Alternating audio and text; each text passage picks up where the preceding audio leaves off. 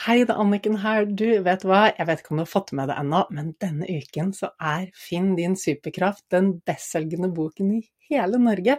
Altså, den ligger som nummer én på boklista, som er listen som eh, registrerer alle boksalg i hele Norge, i alle bokbutikkene. Altså, er ikke det gøy?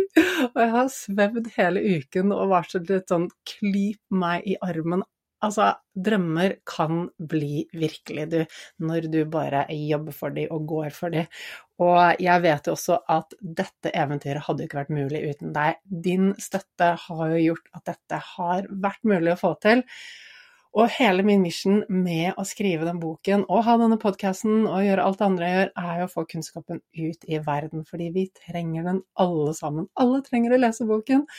Fordi vi kan så fort sitte fast i eget hode og leve et liv som er bare halvparten av det vi egentlig kan få til når vi har gode verktøy og kunnskap om hvordan hjernen funker, hvordan hormonsystemet funker, hvordan vi kan trene mentalt for å få til hva som helst og skape det livet vi elsker å leve. Og du, to ting.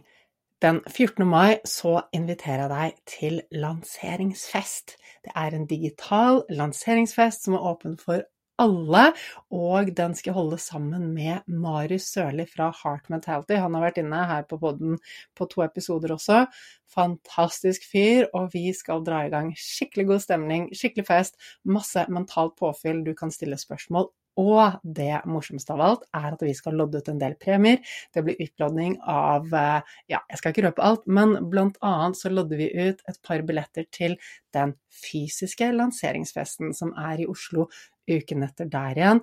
Og der kommer det jo masse folk du helt sikkert kjenner i min omgangskrets, og Torkel Færø, som har skrevet forordet til boken, skal også ha et bidrag på scenen.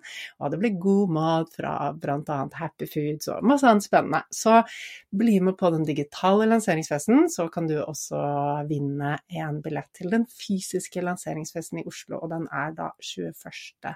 mai. Og du, hvordan blir du med på den digitale lanseringsfesten? Du trenger å registrere deg, så jeg vet hvor mange jeg skal lage rom til i Zoom. Og da går du til annikenbinds.com, og så skriver du skråstrek digital strek boklansering. Der finner du det.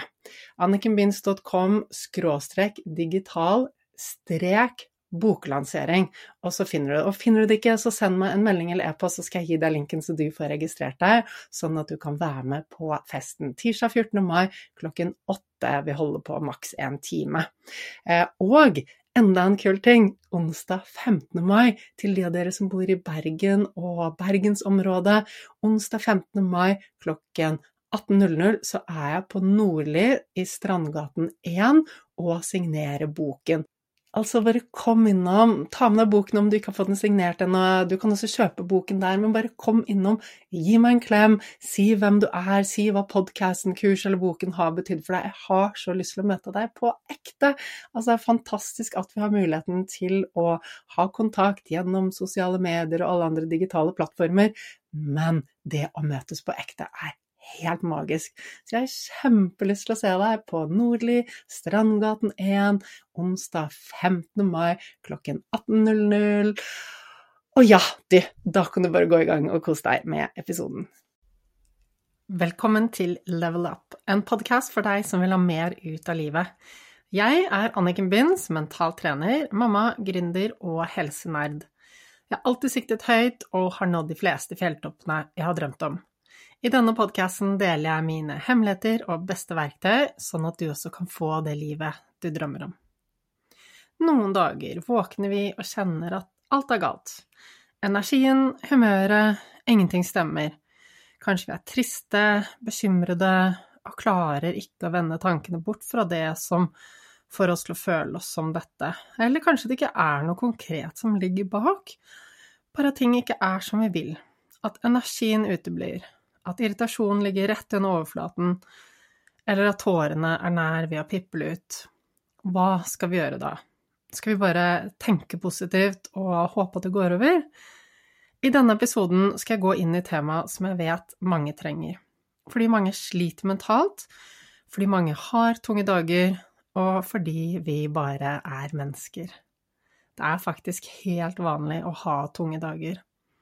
En tung dag kan være alt fra litt lav energi og litt tunge tanker til å være helt i kjelleren. For noen er det en gang iblant, for andre er det sånn hver eneste dag. Og uansett hvor på denne skalaen du er, så er det ikke noe galt med deg. Du er bare et menneske, og vi har tunge dager og perioder, og vet du hva? Det er helt ok. Jeg opplever at mange er redde for å ha tunge følelser. Vi kan godt kalle de negative følelser for enkelhets skyld, selv om jeg ikke er så fan av det. Det får det til å høres så skummelt og uønsket ut. Alle følelsene våre er like mye verdt. De er verken bra eller dårlige. De er det for en grunn. Men effekten de har på oss, kan være positiv eller negativ.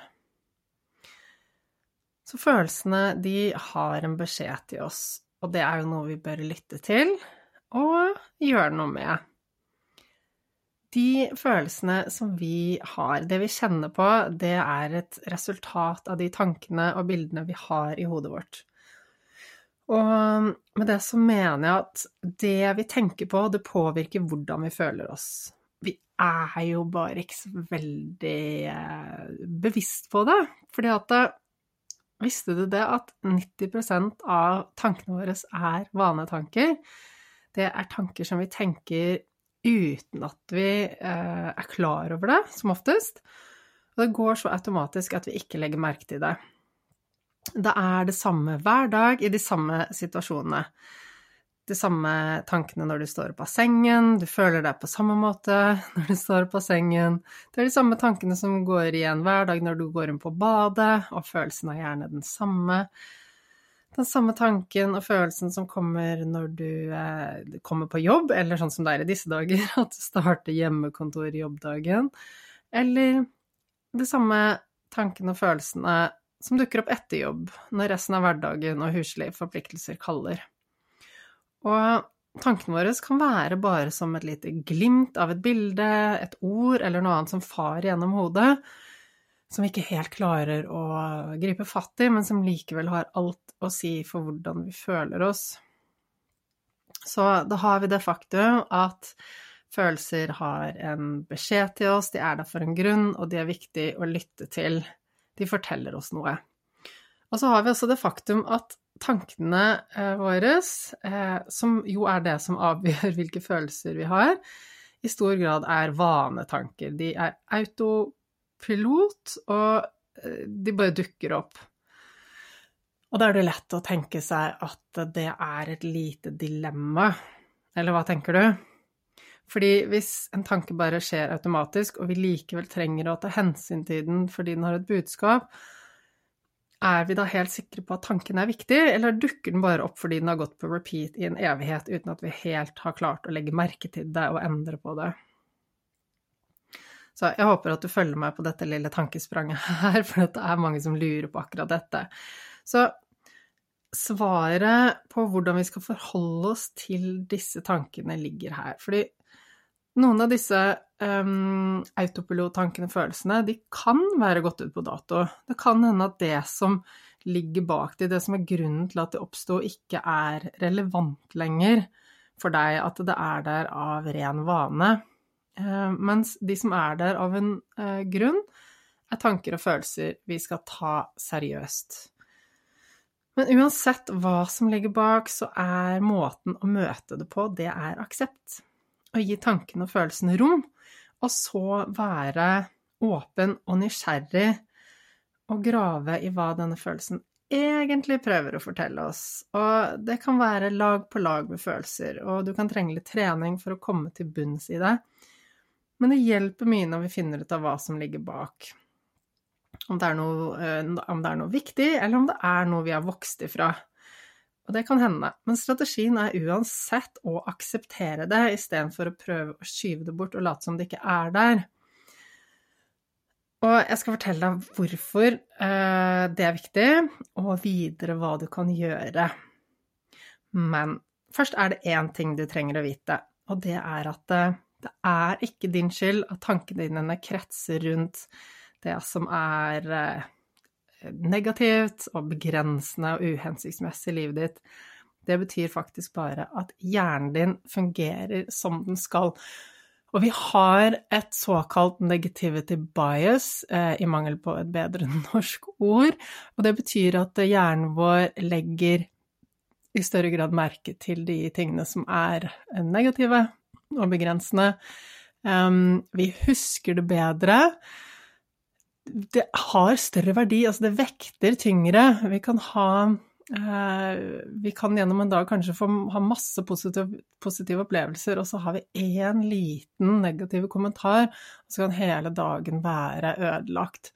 Så vi ilegger de negative tankene mer verdi, vi husker de bedre, vi lærer fortere av de. Altså de, de setter seg i hodet vårt med en gang, og så tror vi mer på de.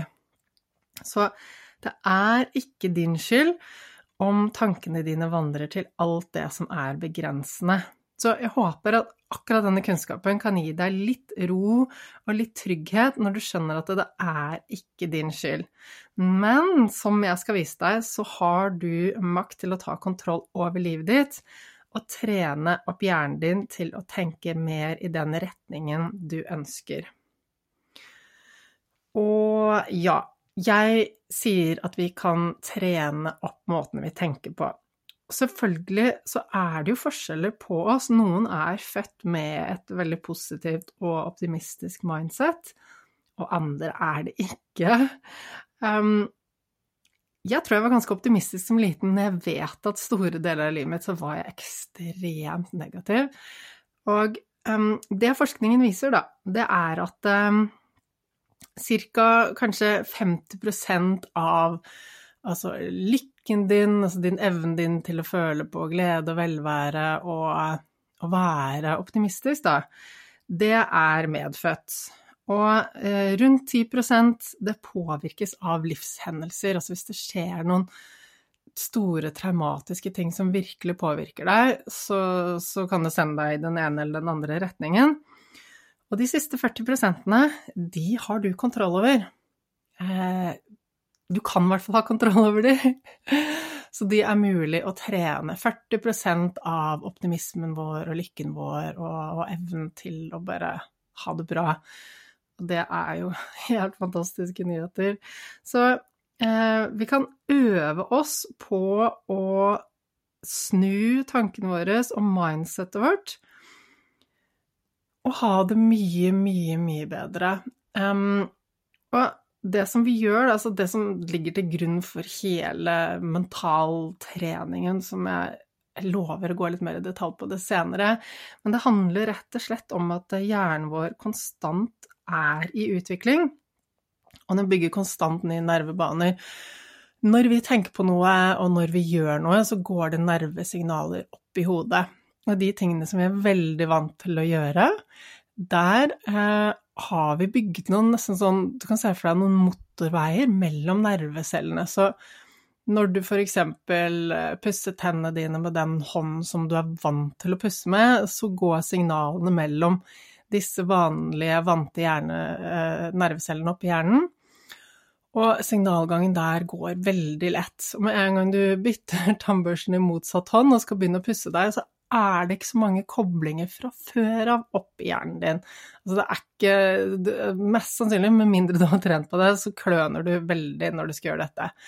Um, så, men det du da gjør, da, at hver gang du plukker opp tannbørsten i motsatt hånd, så lager du mer connection mellom de nervecellene, og du lager den eh, banen mellom de sterkere og sterkere og sterkere, sånn at det til slutt blir en motorvei. Så starten kan du se for deg at det nesten kanskje er som en gjengrodd sti eh, i skogen, og så må du gå frem og tilbake og frem og tilbake og frem og tilbake, og så blir det lettere og lettere å bevege seg langs med denne. Og det er det som skjer når vi lager hjerner, er rett og slett at vi bare måker vei til en ny sti, og så repeterer vi det ofte nok, så blir det til slutt en motorvei. Så det er hele tanken bak um, det å lage nye vaner og endre tankesettet sitt, er at når vi repeterer det ofte nok over tid, så får vi laget disse nye motorveiene opp i hodet. Så det er rett og slett det vi gjør når vi trener på å endre mindsettet vårt, når vi trener på um, og tenke mer optimistisk, det er at vi forsterker de nervebanene som vi har lyst til å ha der, og de nervebanene som allerede er som motorveier, det er jo de som bare har fått lov til å eh, bli til uten at vi har tatt kontroll, uh, og de har gjerne blitt til fordi at vi har gjort det som hjernen gjør best, og det er å legge merke til alt som er negativt. Så det, bare så du har dette konseptet litt med deg når vi går videre nå. Men en ting. Det som er utfordrende for oss i, eh, som lever i dag, er at samfunnet vårt er bygget på en idé om at du skal være lykkelig. Og alt av markedsføring er rettet mot at du skal bli lykkeligere, og de beste filmene vi vet om, det er jo de som har en happy ending. Det skal jo gå bra, ikke sant? Og det er, det er, lett å tenke at vi skal ha det bra hele tiden, og at det er noe galt med oss hvis vi ikke har det bra. Så jeg mener ærlig og oppriktig at det livet vi skal leve, handler om å ha det godt. Å kjenne på mening og motivasjon, tilhørighet, mestring, utvikling, glede og læring og alt det der. Og så er det sånn at i det å ha det godt, så ligger det også rom for de tunge dagene. Fordi vi er mennesker. Disse tunge dagene kommer. Og hvorfor? Det er ikke alltid godt å si.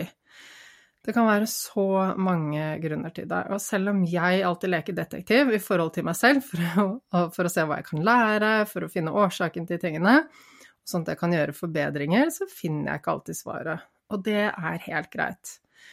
Så jeg gjentar det sånn at du helt, helt sikkert forstår det. Tunge dager og tunge tanker er en del av livet. Og uansett om du har høy grad av motivasjon, en følelse av mening og masse energi, så er det ok å kjenne på disse dagene. Det å kunne romme det, og det å kunne stå stødig i det. Og det gir deg styrke som menneske. Det gjør deg robust.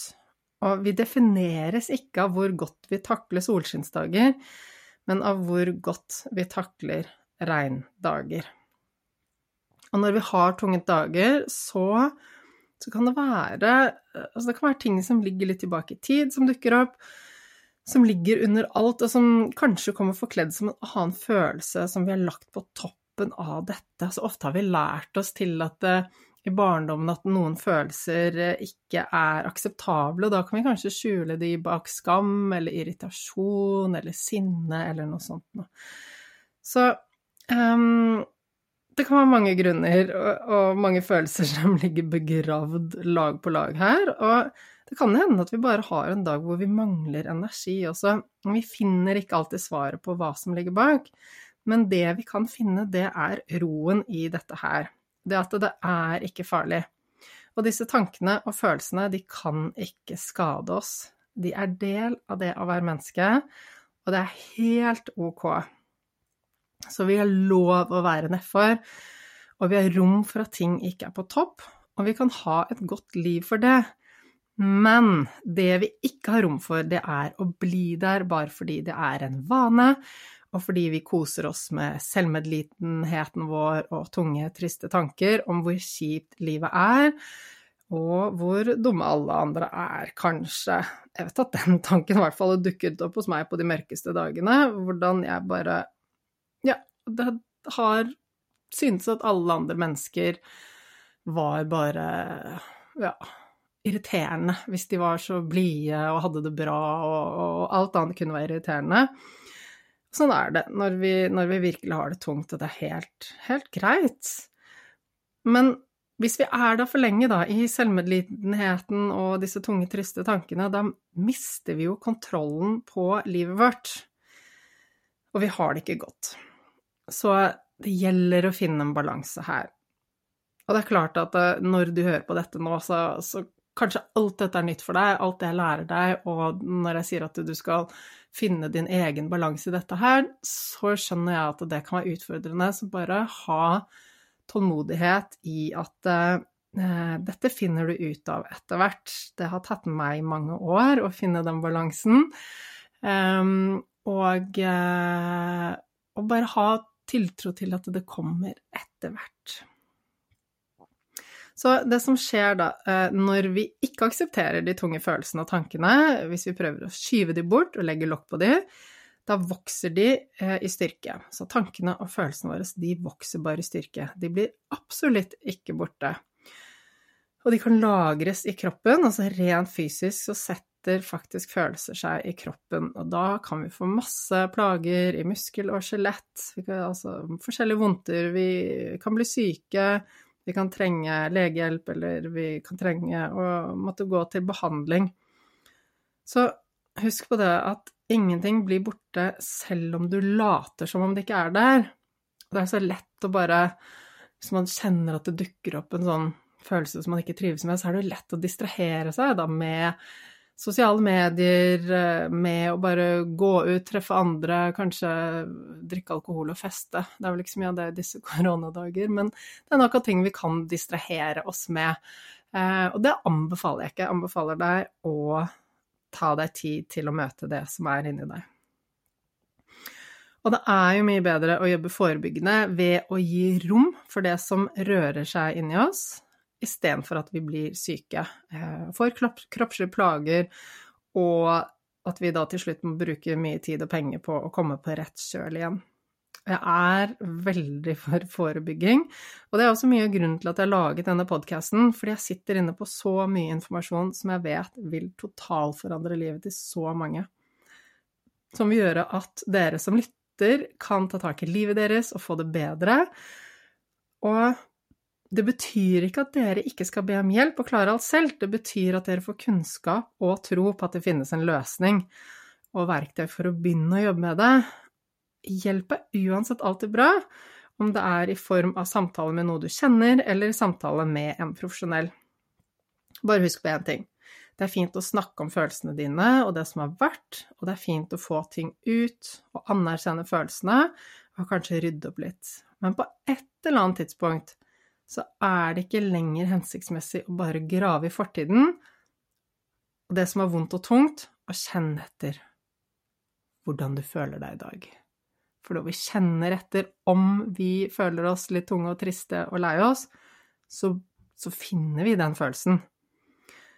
Så det vi trenger, er um, Vi trenger å se fremover, og vi trenger å skape dette nye mentale rommet vårt, ikke bare grave i det vi ikke lenger vil ha. Og jeg har sagt at vi mennesker trenger å ha noe å styre etter. Noe å fokusere på. Og hvis det eneste vi snakker om og tenker på, er alle de tingene vi egentlig ikke vil ha i livet vårt, og alle de følelsene vi egentlig ikke vil ha, ja, da blir vi fort stuck der. Så hvorfor ender vi ofte opp med å skyve bort og legge lokk på alle tanker og følelser som vi ikke liker? Og som jeg sa i sted, så er samfunnet bygget på den ideen om at alt det som er ubehagelig, er farlig. Altså, vi skal jo ikke ha det vondt, vi skal jo ikke kjenne på noe ubehag. Um, og at det eneste som er riktig, er lykken, gleden og de gode følelsene. Og bare det er et dårlig utgangspunkt. Men i tillegg til det så er vi, vi er rent biologisk laget sånn at vi skyr alt det som er ubehagelig. Og det går jo tilbake til det som jeg har nevnt tidligere, det at hjernen vår er laget for å holde oss i live. Så når hjernen eh, oppdager ting som er eh, ubehagelig, så skaper det masse, masse, masse stress, og hjernen prøver å få deg bort fra det. Så når du har ubehagelige tanker, negative tanker, uhensiktsmessige tanker som skaper um, masse ubehagelige følelser Det som skjer, er at det skaper stress inni kroppen din, det vi kaller skjult stress, uten at du egentlig merker det.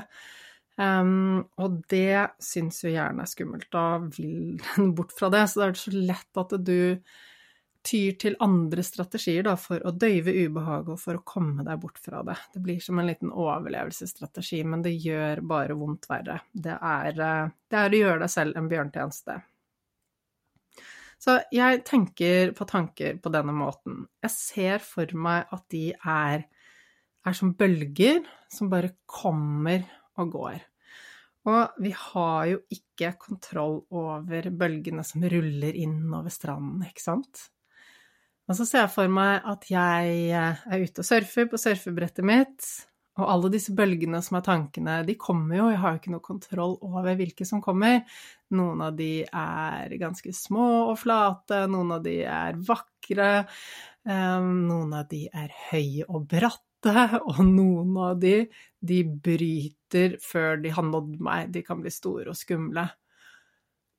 Og jeg kan ikke kontrollere hvilke bølger det er som kommer innover mot meg når jeg sitter på surfebrettet mitt ute i vannet, men jeg har fullstendig kontroll over hvilke bølger som jeg velger å surfe på.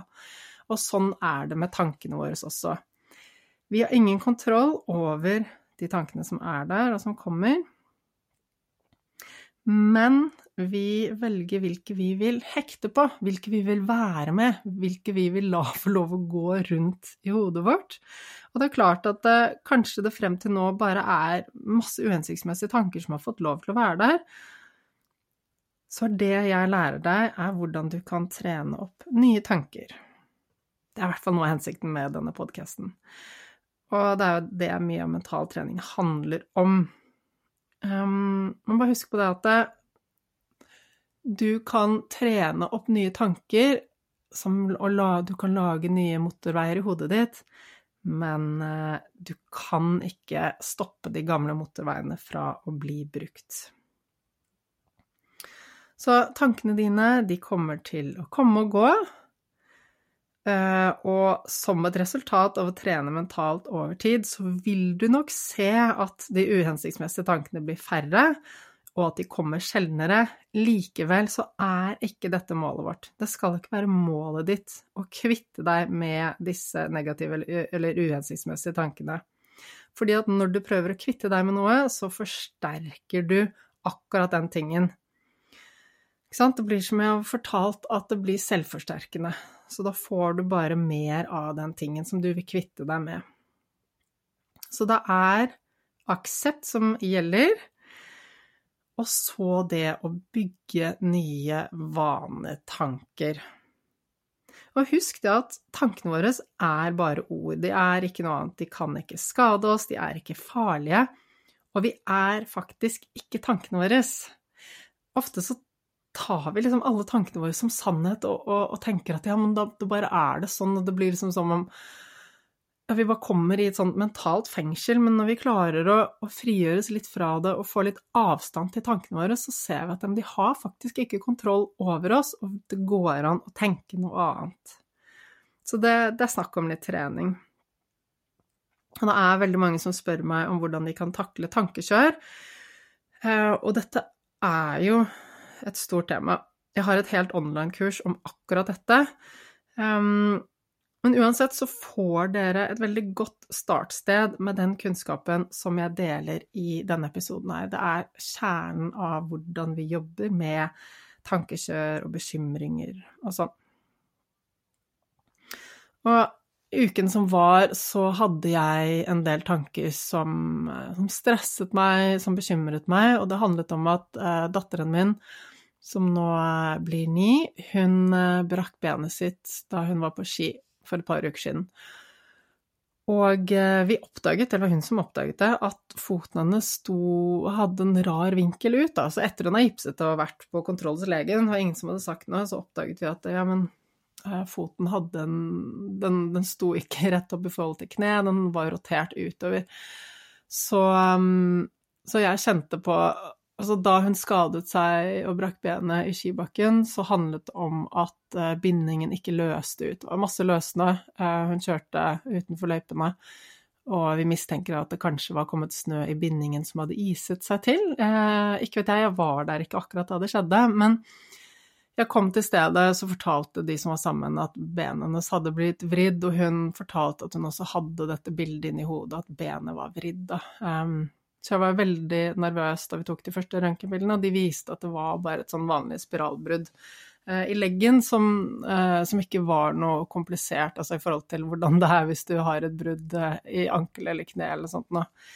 Men da vi da oppdaget at at foten hennes sto på en rar vinkel utover, så begynte jo veldig mange tanker å gå gjennom hodet mitt. Og hun skulle jo til en ny kontroll, og mannen min dro av gårde med henne. For jeg bare kjente at eh, jeg ikke hadde lyst til å være der hvis de fant ut at hun måtte opereres på nytt. Fordi hun har taklet dette benbruddet litt dårlig, um, eller har vært tungt for henne.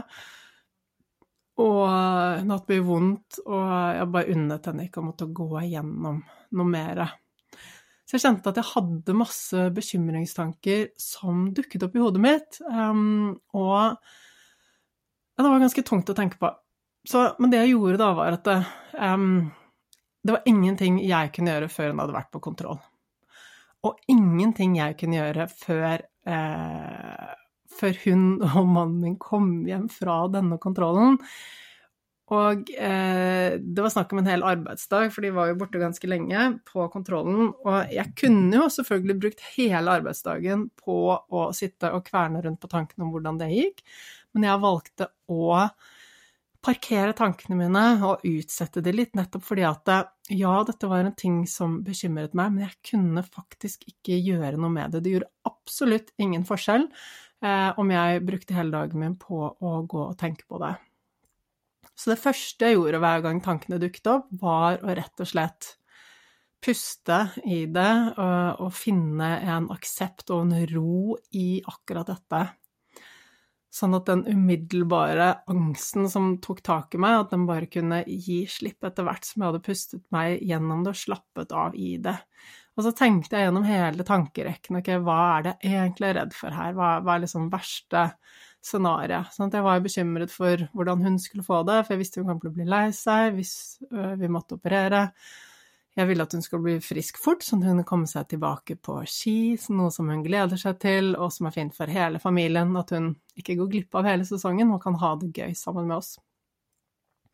Så når jeg gikk gjennom alle disse tankene, så var det sånn Men i det store og det vide og det hele, så, så er det jo bare Jeg skal ikke si at det er en liten ting, men uansett, hadde hun måttet operere, så hadde det egentlig vært til det beste hvis det var for å rette opp noe som sto feil. Og, um, og ja, det ville vært snakk om noen uker til og en tøff opplevelse, men som mest sannsynlig ville blitt en erfaring rikere. Og vi vokser på motgang, vi vokser på erfaringer. Så alle disse tingene sa jeg til meg selv um, for å rett og slett roe meg ned. Og det er sånn vi jobber med altså tankekjør, bekymringstanker. Vi rett og slett aksepterer de, finner roen, ehm, kan eh, tenke gjennom hele tankerekken og flytte fokuset til noe annet, samtidig som man vi anerkjenner den tanken og den følelsen fordi den er der av en grunn, men vi kan velge å si at ja, akkurat nå så vil jeg heller tenke på noe annet. Så, ehm, så det, var, eh, det, var, min lille historie om hvordan jeg taklet dette med eh, datteren min. Så, men jeg vet at jeg har brukt et ord aksept mange ganger, og du tenker kanskje ok, flott, men hvordan i huleste aksepterer jeg, da? Um, og jeg skal gi deg noen tips om hva du gjør for å akseptere, og, og hvordan du møter disse tunge tankene og bekymringstankene og grublingene og sånn. Så jeg har sagt at det er viktig at vi anerkjenner. At vi anerkjenner eh, det som dukker opp, men også at vi anerkjenner at det å dvele i denne grublingen eller tankekverna eller bekymringstankene, at det er bortkastet tid. Tenk på hva du har lyst til å ha ut av livet ditt. Og så tenk på om disse tankene bidrar med å få deg dit. Og hvis de ikke gjør det, så er det kanskje et lite hint om at de ikke trenger å få så mye mer oppmerksomhet. Når vi grubler, så tenker vi ofte at vi løser problemer, det er gjerne derfor vi fortsetter å gruble. Mens det vi egentlig gjør, er bare å gruble. Bare, det går i sirkel, tankene våre. Vi kommer sjelden frem til en løsning. Så spør deg selv om du har et problem. Hvis du kan svare ja på det, spør så om du kan gjøre noe med problemet. Hvis du ikke kan gjøre noe med problemet, så har du lov til å gi slipp på det. Og hvis det er noe du kan gjøre med det, så er jo det flott, fordi da kan du ta action, og det beste er jo å gjøre noe for å overkomme problemet. Og eh, har du ikke et problem i det hele tatt, så kan du i hvert fall slutte å gruble. Så det er én ting. Bare tenk, tenk på det. Anerkjenn at det er eh, bortkastet tid å bruke på grubling. Altså da jeg eh, Da dette skjedde med datteren min, Ja, jeg glemte forresten å si at vi har funnet ut at hun ikke trenger å operere. Um, men eh, da dette skjedde, så skjønte jeg også at det at det, hvis jeg skulle bruke en hel arbeidsdag på å sitte og være redd, så ville det vært bortkastet tid. Eh, det ville ikke hjelpe henne noe, og det ville i hvert fall ikke bidra noe til eh, at jeg fikk unna jobben min, som henger sammen med at jeg kan være til stede på kvelden og sitte og slippe å jobbe på kvelden, ikke sant. Så det får mange konsekvenser hvis vi velger å bruke tiden vår på, på grubling og på kvernetanker. Og så er det dette Når disse tunge tankene dukker opp, så, så skal vi snakke med oss selv. Og nå vet jo du at de dukker opp fordi at hjernen din gjør jobben sin. Det handler jo bare om at hjernen din gjør det den skal gjøre. Så det jeg liker å si, er å si Takk, hjernen min, for at du beskytter meg. Eller bare Takk, hjernen min, for at du minner meg på dette.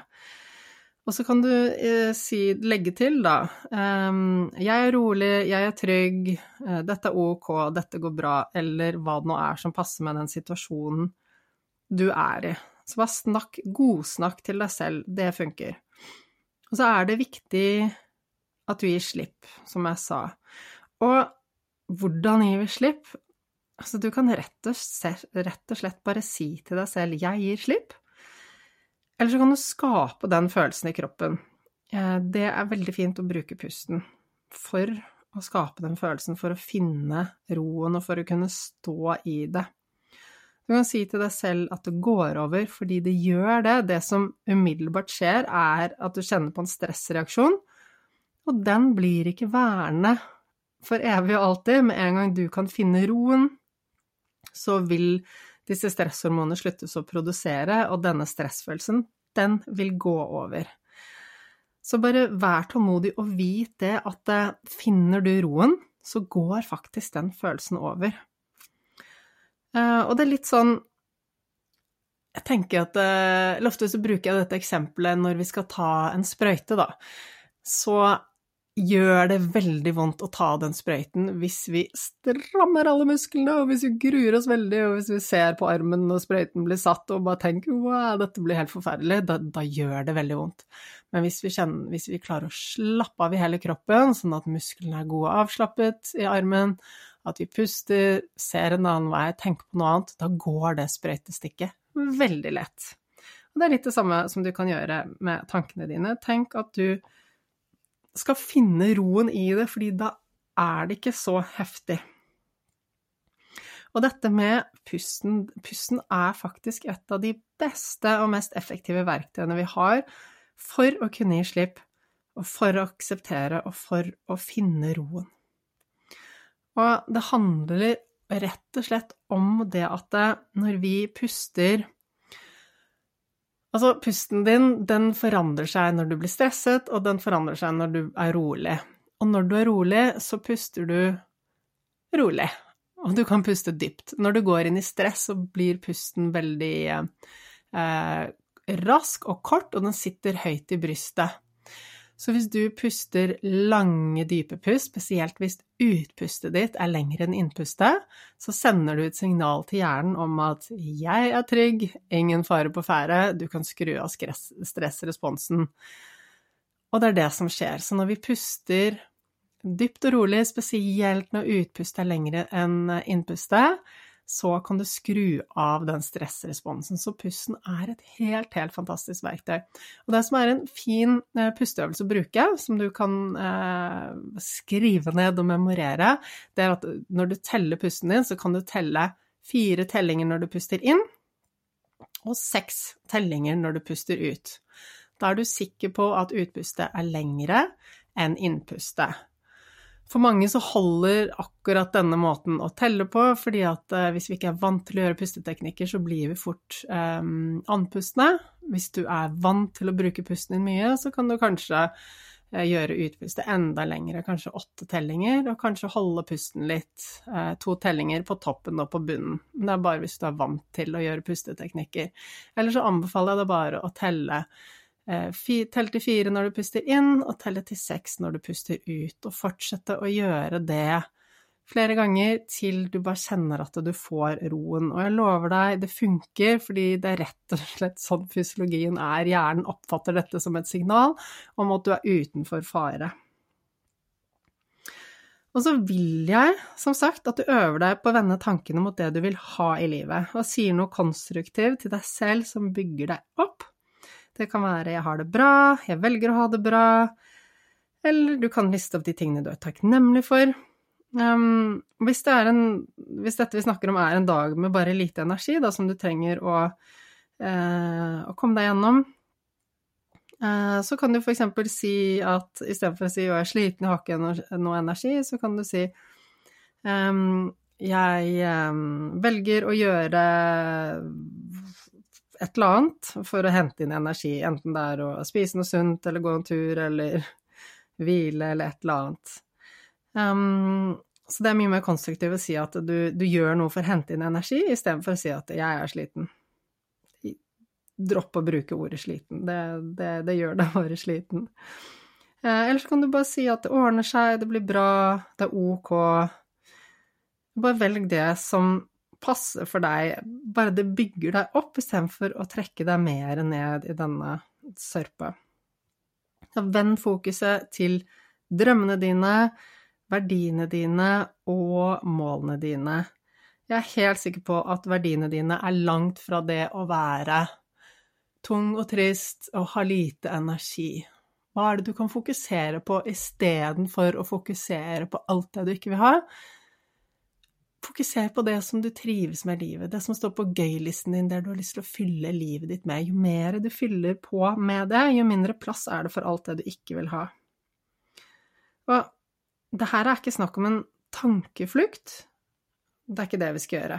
Um, men som jeg har sagt, så anerkjenner vi først tankene, og kanskje vi analyserer de for å finne bakgrunnen til de, og så velger vi å ikke surfe på de. De får lov å være der, men vi vil ikke bry oss med de tingene som ikke gir oss noe i livet. Og så jobber vi med å fokusere på det vi vil ha. Og så, som jeg gjorde da, Det jeg gjorde, var jo i dette eksempelet jeg nevnte, var å utsette tankene. Og det kan du også øve deg på.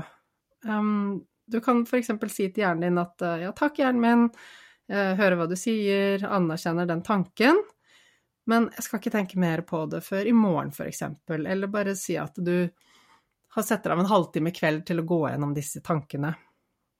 Så det er ikke det at det nødvendigvis gjør at du blir kvitt problemet, men du kan få det litt på avstand, du kan få et bedre, et, et nytt perspektiv, og kanskje det letter noe av tyngden i deg.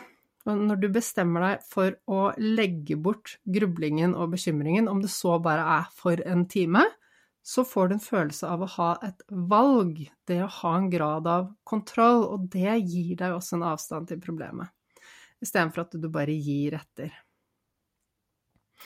Så har du en bekymring eller frykt eller verstefallstanke, så tenk gjennom hele denne fryktelige tankerekken. Hva er det verste som kan skje? Sånn som jeg gjorde um, da det gjaldt datteren min. Hva var, var, liksom, var den verste konsekvensen av alt dette her.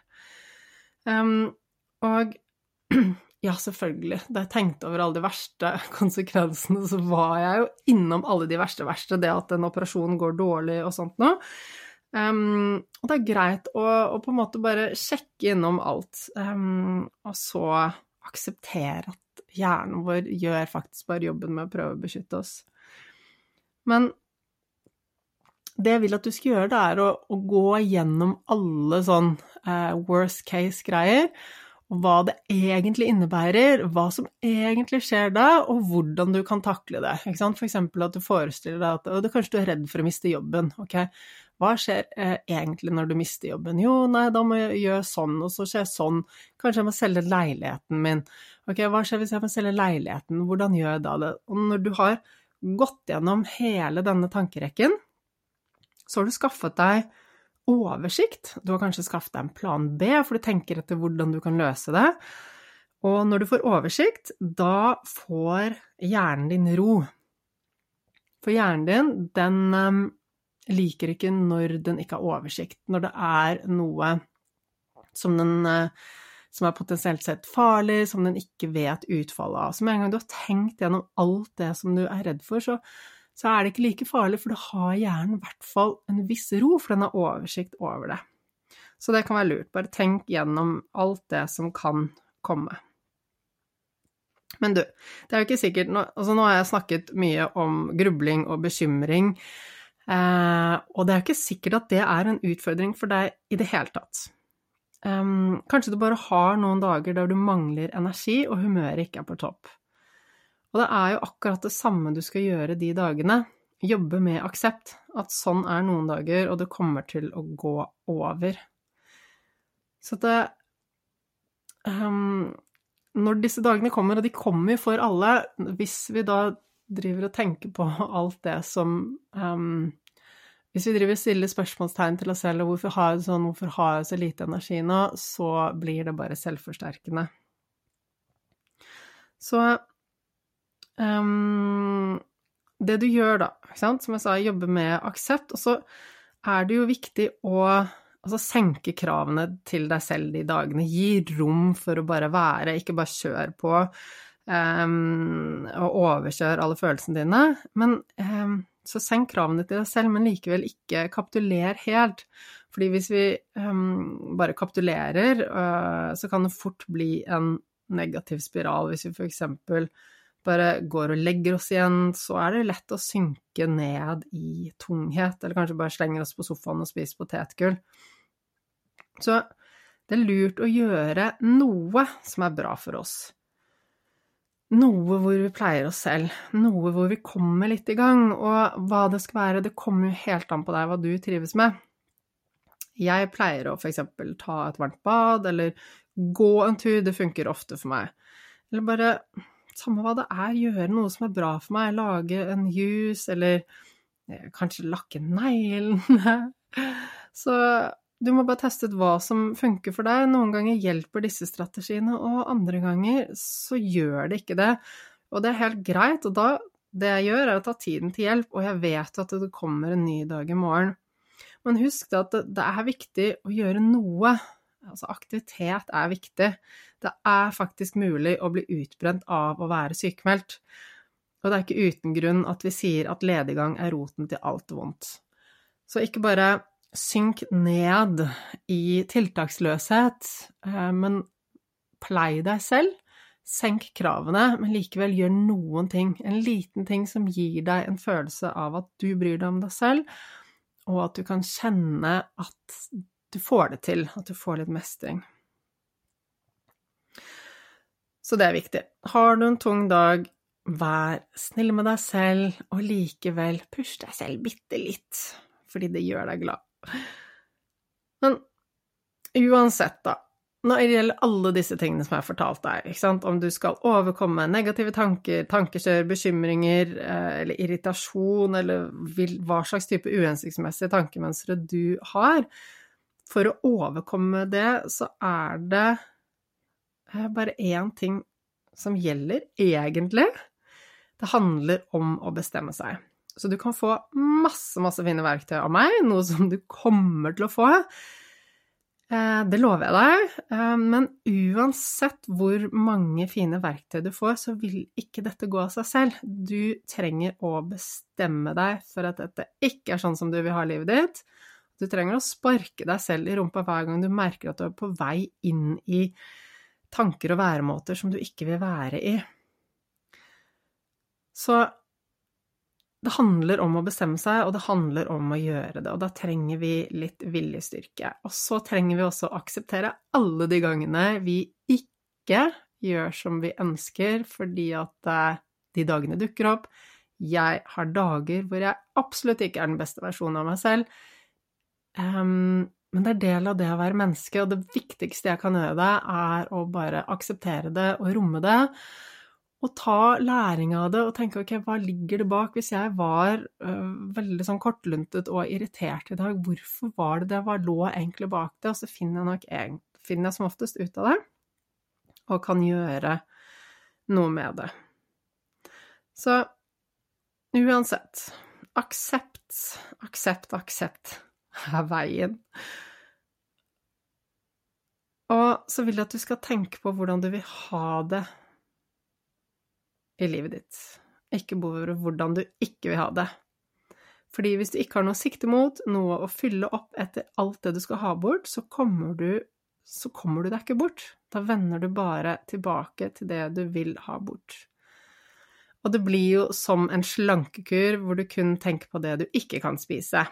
Og det ender jo til slutt opp med at uh, man sprekker fordi man programmerer seg til å styre mot det som vi ikke skal spise. Ikke Når vi tenker på det vi ikke vil ha, så ender vi opp med å styre mot det. Så du trenger å øve deg til å tenke på det du vil ha, ikke det du ikke vil ha, og så trenger du å fylle hodet ditt med alt det som du vil ha istedenfor. En annen ting som er viktig å nevne, er dette. Vi blir jo påvirket av det fysiske også. Hvis vi f.eks. ikke sover nok, det vil si åtte til ni timer i døgnet, ja, det mener jeg. Eh, hvis vi ikke sover nok, så skaper det stress i kroppen. Det påvirker evnen vår til å tenke positive tanker. Og dette gir grobunn for angst og depresjon. Og det blir som en negativ sirkel fordi at um, når vi kommer inn i stress og angst og bekymringer, så gjør det ofte at vi sover mindre og med dårligere kvalitet. Og um, da blir det bare verre. Så hvis du er nysgjerrig på hva søvnen kan gjøre for deg, så finnes det en helt fantastisk bok som jeg anbefaler alle å lese uansett, og den heter 'Hvorfor vi sover' av Matthew Walker. Um, den finnes på norsk, og så finnes den også på engelsk, og der finnes den også som lydbok. Og der er det så mye spennende kunnskap om hvorfor søvn er helt essensielt, både for å ha god fysisk og mental helse. Så før du gjør noen av disse andre tiltakene som vi har nevnt her, og hvordan du skal jobbe med en dårlig, tung dag og bekymringstanker og sånn, så sørg for at du får nok søvn. Kanskje det bare er det som er grunnen til at du har en tung dag. Og så har du kostholdet. Og Visse typer mat skaper inflammasjon i kroppen din, og det bidrar også til at tankene går i negativ retning, og i verste fall angst og depresjon. Og hjernen din er jo også et organ som trenger visse typer næringsstoffer for å fungere. Og får vi ikke det, eller får ikke hjernen det, så blir det veldig tungt å jobbe med et mer positivt mindset. Det blir som å svømme motstrøms.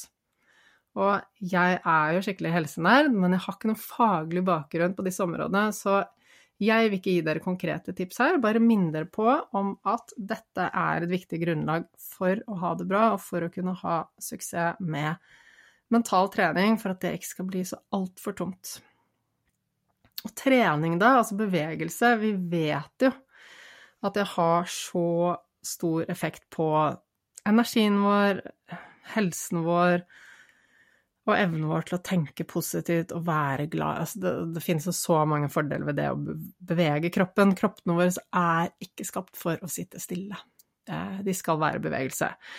Og hvis du trenger litt inspirasjon på dette temaet, så anbefaler jeg podkasten Hjernesterk med Ole Petter Gjelle. Um, han kalles også treningslegen. Um, der vil du finne masse fin inspirasjon på det området. Så det er flere ting som påvirker oss. Det er mye som påvirker hvordan vi har det. Uh, og som påvirker hormonbalansen vår, som igjen påvirker humøret vårt. Ikke sant? Hormonene styrer alt i, kroppen. I kroppen. Men uh, nå har jeg som vanlig bare pøst på med masse informasjon, og jeg håper det ikke blir for mye overload uh, for deg jeg mener dette som litt um, Ja, for å gi deg en litt bakgrunn og inspirasjon, og så anbefaler jeg deg som vanlig å høre episoden flere ganger. Plukke ut noe som du vil begynne å jobbe med. Starte med én ting, og etter hvert utvide. Jeg ville startet med søvnen. Eh, og så ville jeg startet gått videre på bevegelse, eh, og etter hvert kosthold. Og Um, bare tenk på uh, Det er mye, mye, vi kan lære om kosthold, og jeg er ikke ferdig utlært, jeg heller. Jeg har en del ting på min liste over det som jeg har lyst til å lære meg uh, om kosthold. eh, for å forbedre min helse, men jeg vet også at jeg kan ikke gjøre alt på én gang. Så jeg har visse perioder av året hvor jeg fokuserer på den ene tingen eller den andre tingen. Akkurat nå har jeg ikke fokus på å lære mer inn kosthold, for det har jeg ikke rom for. Det setter jeg tid til senere i år. Sånn bare er det. Hvis jeg prøver å få til alt på en gang, så eh, da kommer det ikke til å gå så veldig bra. Det er å sette seg selv opp for å gå på en smell, rett og slett. Så jeg har realistiske forventninger til meg selv, og starter alltid med ett skritt og prøver ikke å få til alt samtidig. Men du, det herre var det jeg hadde for, uh, for denne gangen, og jeg anerkjenner at dette er et stort tema som jeg nå har skviset inn her, og at du sikkert har spørsmål etter du har hørt dette, fordøyd det litt og begynt å prøve det ut i livet ditt.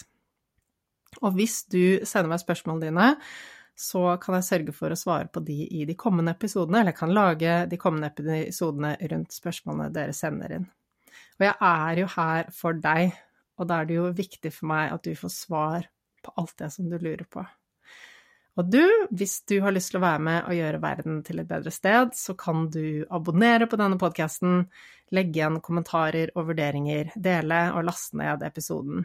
Og jo mer engasjement den får, jo flere lyttere når vi og da kan vi sammen forandre verden steg for steg. Min visjon er å hjelpe flest mulig til et bedre liv, og du er viktig for at det skal være mulig. Jeg leser alle kommentarer og tilbakemeldinger og setter utrolig stor pris på hver og en av dem. Nå er det ditt liv i fokus, og du som skal fylle det med det som gir deg mening, motivasjon og energi, og kanskje du skal ut og bare akseptere dagen din akkurat som den er. Masse, masse lykke til.